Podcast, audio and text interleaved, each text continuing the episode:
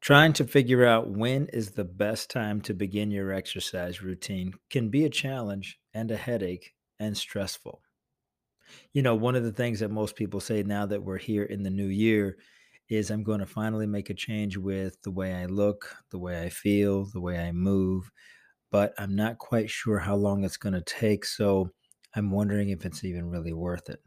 Well, I'm here to tell you your transformation starts now. Welcome to Fitness for a Good Life podcast, where we share fitness strategies and tips to improve the way you look, feel, and move. Don't forget, a body that is maintained functions and performs better.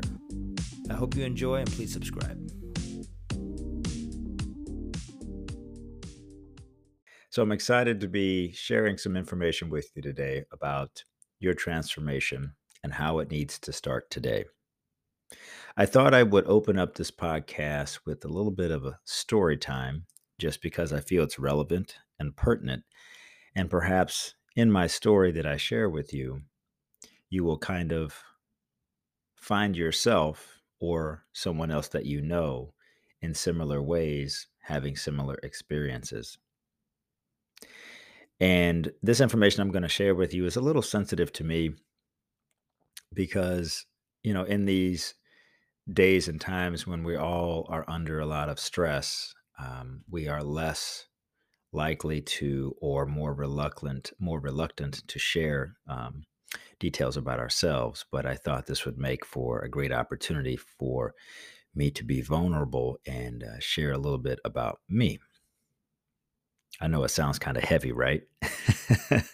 So as you know in the title of the podcast is your transformation starts now essentially um, i want to tell you about one of my journeys and i have had many but there was a point in time where i wasn't really sure about how i had permitted myself to kind of lose how i perceived myself in terms of you know, me being in shape and me being a fitness trainer, um, and me being an ambassador for health and wellness because I had allowed myself to gain uh, what I would feel or what I feel to be a pretty significant amount of weight. So at one point in time, I got up to about 240, about 243 pounds. And for anyone who knows me and has seen me, um, you may say, well, Tim's a pretty decent sized guy. Looks like he exercises, but um, if you've seen me recently, I'm at about 215, 220. So add another, you know, 25 pounds or slightly less to that, and you begin to kind of get a picture. Well, one of the things that I had to do was I had to get to a place um, where I needed to be so unhappy with how I looked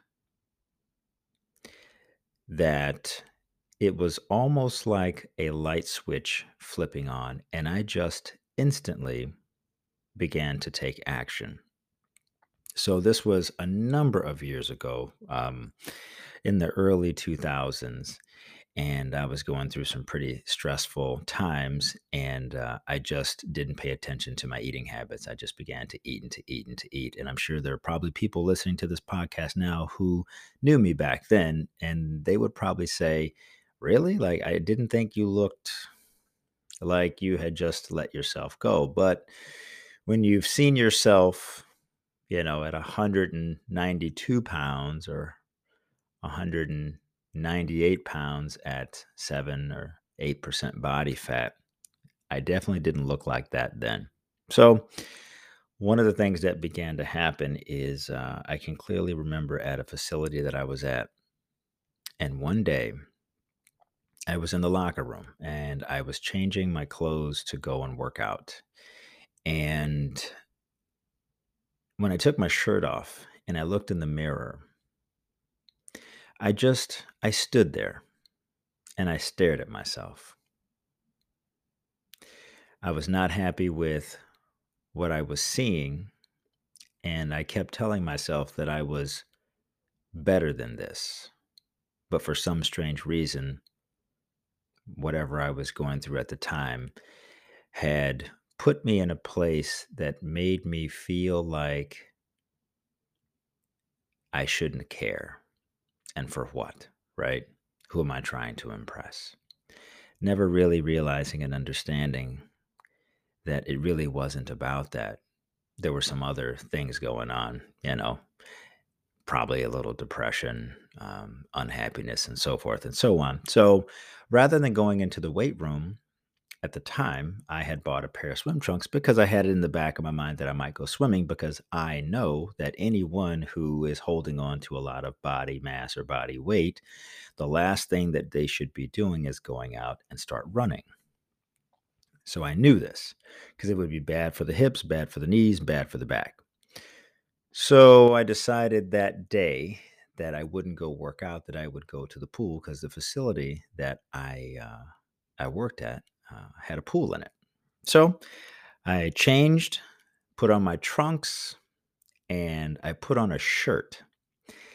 And that began to kick off my journey towards taking control. I had to kind of feel so disturbed about how I looked that I just said, you know what, today's my day. I'm not going to put this off any longer. And I am going to lose this weight. And it was such an intense moment because I felt like I couldn't be stopped. Like I could have had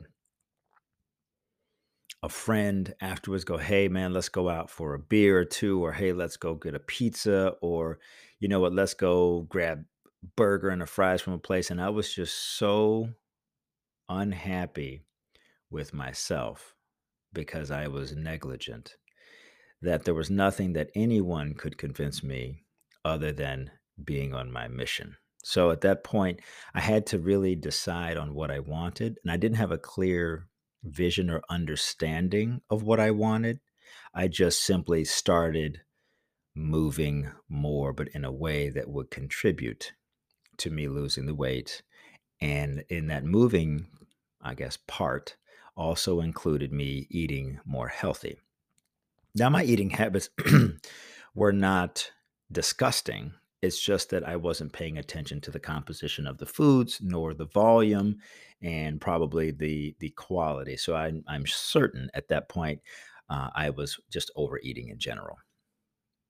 More than likely, stress eating. Um, and as we age, anyone listening to this will know you eat too much and you don't move enough. You kind of know how this uh, equation plays out. So I started swimming and swimming and swimming like a crazy person. But it's it's interesting to see the challenges that you face when you are really trying to push and you have these voices um, that kind of follow you around and um, they're on one hand telling you you can't do it. What are you doing? This is stressful. Go back to the easy stuff. Come on let's go out and get a you know go out and grab a couple glasses of wine and grab some good food and yeah that that's the way we'll handle this. And then on the other side the other voices are like congratulations for finally getting to a place where you're going to take some action and um, you're going to make yourself feel better.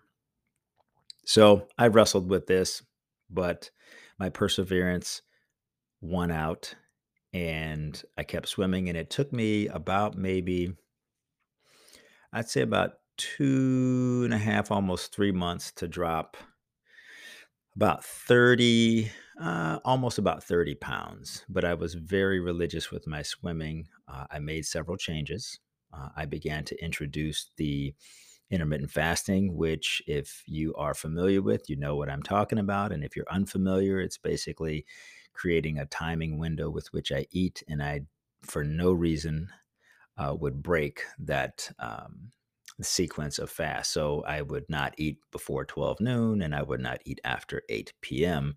And it didn't matter what was going on.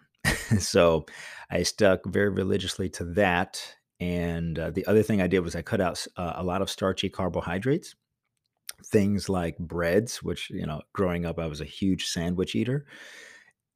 So I cut those out. Uh, I was cutting out a lot of the highly processed carbs, and I know that carbs are not bad for you. It's just the type of food that you eat. Um, our food processing system here in America is not designed with love for you. That's a topic for another day. But I knew there were certain base foods that I had to go back to gravitating towards because I knew the results that they produced. So, what they were, um, to give you even more insight, is I was just eating a lot of legumes, uh, and well, beans and um, lentils and quinoa. And I made those my carbohydrate staples because they have far more nutrients and uh, are some of the most minimally processed foods out there. You know, they go from field um, to washing to maybe just organizing and then bagging and then shipping off to their locations. They're not ingredients stripped from it and then re added back to them. So I did that, and uh, the weight began to fall off, and I just slowly began to change. And I felt better about myself. And people began to ask the question as I was going through the process why are you swimming with a shirt on? You're probably wondering, let's get back to that part. Um, I did that because I was so embarrassed about where I was, but yet to for everyone on the outside to look at me, they would say, "Man, you look fine. Are you kidding me? Like you you you're not you don't look overweight. You just look like instead of a skinnier guy, you kind of look like a a farm boy." And what they didn't understand is I was going through um, a lot of pain with regards to how I look because I knew kind of where I'd come from. And I'm like, man, this is not, this is not a good look. So I swam with a shirt on until I got comfortable enough to swim with a shirt off. And that only came as a result of kind of like a reward and my reward for my discipline, a reward for my consistency because, and also because I felt better uh, about myself and comfortable to do so. But I would use the excuse of the shirt as a swimming technique to produce. it's a little embarrassing to say, but I would tell them I was trying to improve my swimming speed. So I would wear clothes, bigger Bermuda shorts, and, you know, heavier cotton t shirt while I swam to produce drag in the water. So that way, when I came to a point in my training, I wanted to be very fast. And mm, that was a percentage of that was true, but it had more to do with, you know, my ego and how I, how I, um, how I looked. But I masked it well. So once I lost all the weight, I felt really, really good about myself. And I swore that I would never go back there again. And I haven't. So, after spending a lot of time telling you about this story, you know, if you're not a person who likes to listen for a long time, you're probably like, dude, like, this is dragging on. But I really wanted to make myself vulnerable to you, to get to know me a little bit better if we've never met, um, as well as sharing my story. You may be going through something similar, or you may not have ever gone through something like this. But what I will tell you is that all of us at some point is going to go through something that is going to impact the way we feel about ourselves. And the important thing to remember is that you have to really get to a place where you know that change is needed. You're going to also have to decide what you want. And in addition to that, the final step is to take action.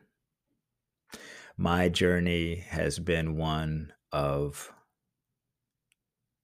constant reminders of what's important nutritionally, fitness wise, because I, as I train clients who are 20, 30 years senior to me, I get a chance to get a snapshot, a little insight to kind of peer at what that world is like for them currently, but the world that I am quickly approaching. And for those who are in great shape, I say to myself, I want to make sure that I am living in accordance with what I know to be really good for me. And I want to continue to share as much as I can information for those who know me, who want to hear my message, and who understand that I am here for a purpose. And that is to serve you, to provide you with information that will help you uh, improve the way you look, feel, and move, but also really strengthen how you feel about yourself.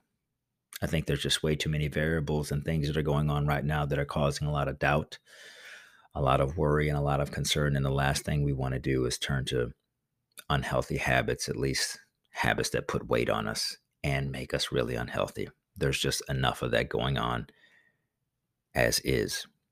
So, that is my little message for you and my story share. If I've never shared that with you before, I just felt comfortable enough to do so today. So, this podcast has now probably run its course in terms of time. Thank you so much for letting me bend your ear.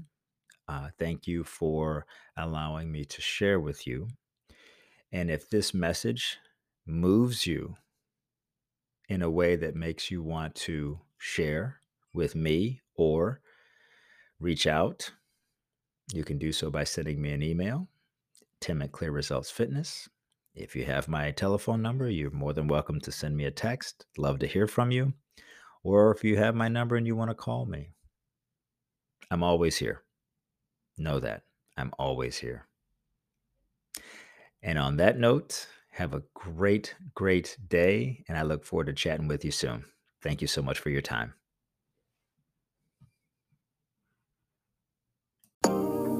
Thank you for listening to my podcast. If you have found this information valuable, there are three ways that I can help you improve the way you look, feel, and move. Number one, you can send me an email at tim at clearresultsfitness.com. Or number two, you can visit me at movebetterin21days.com. Or number three, you can leave me a five star review so that way I can gain access to more influential people as I continue to create the podcast. Thank you so much.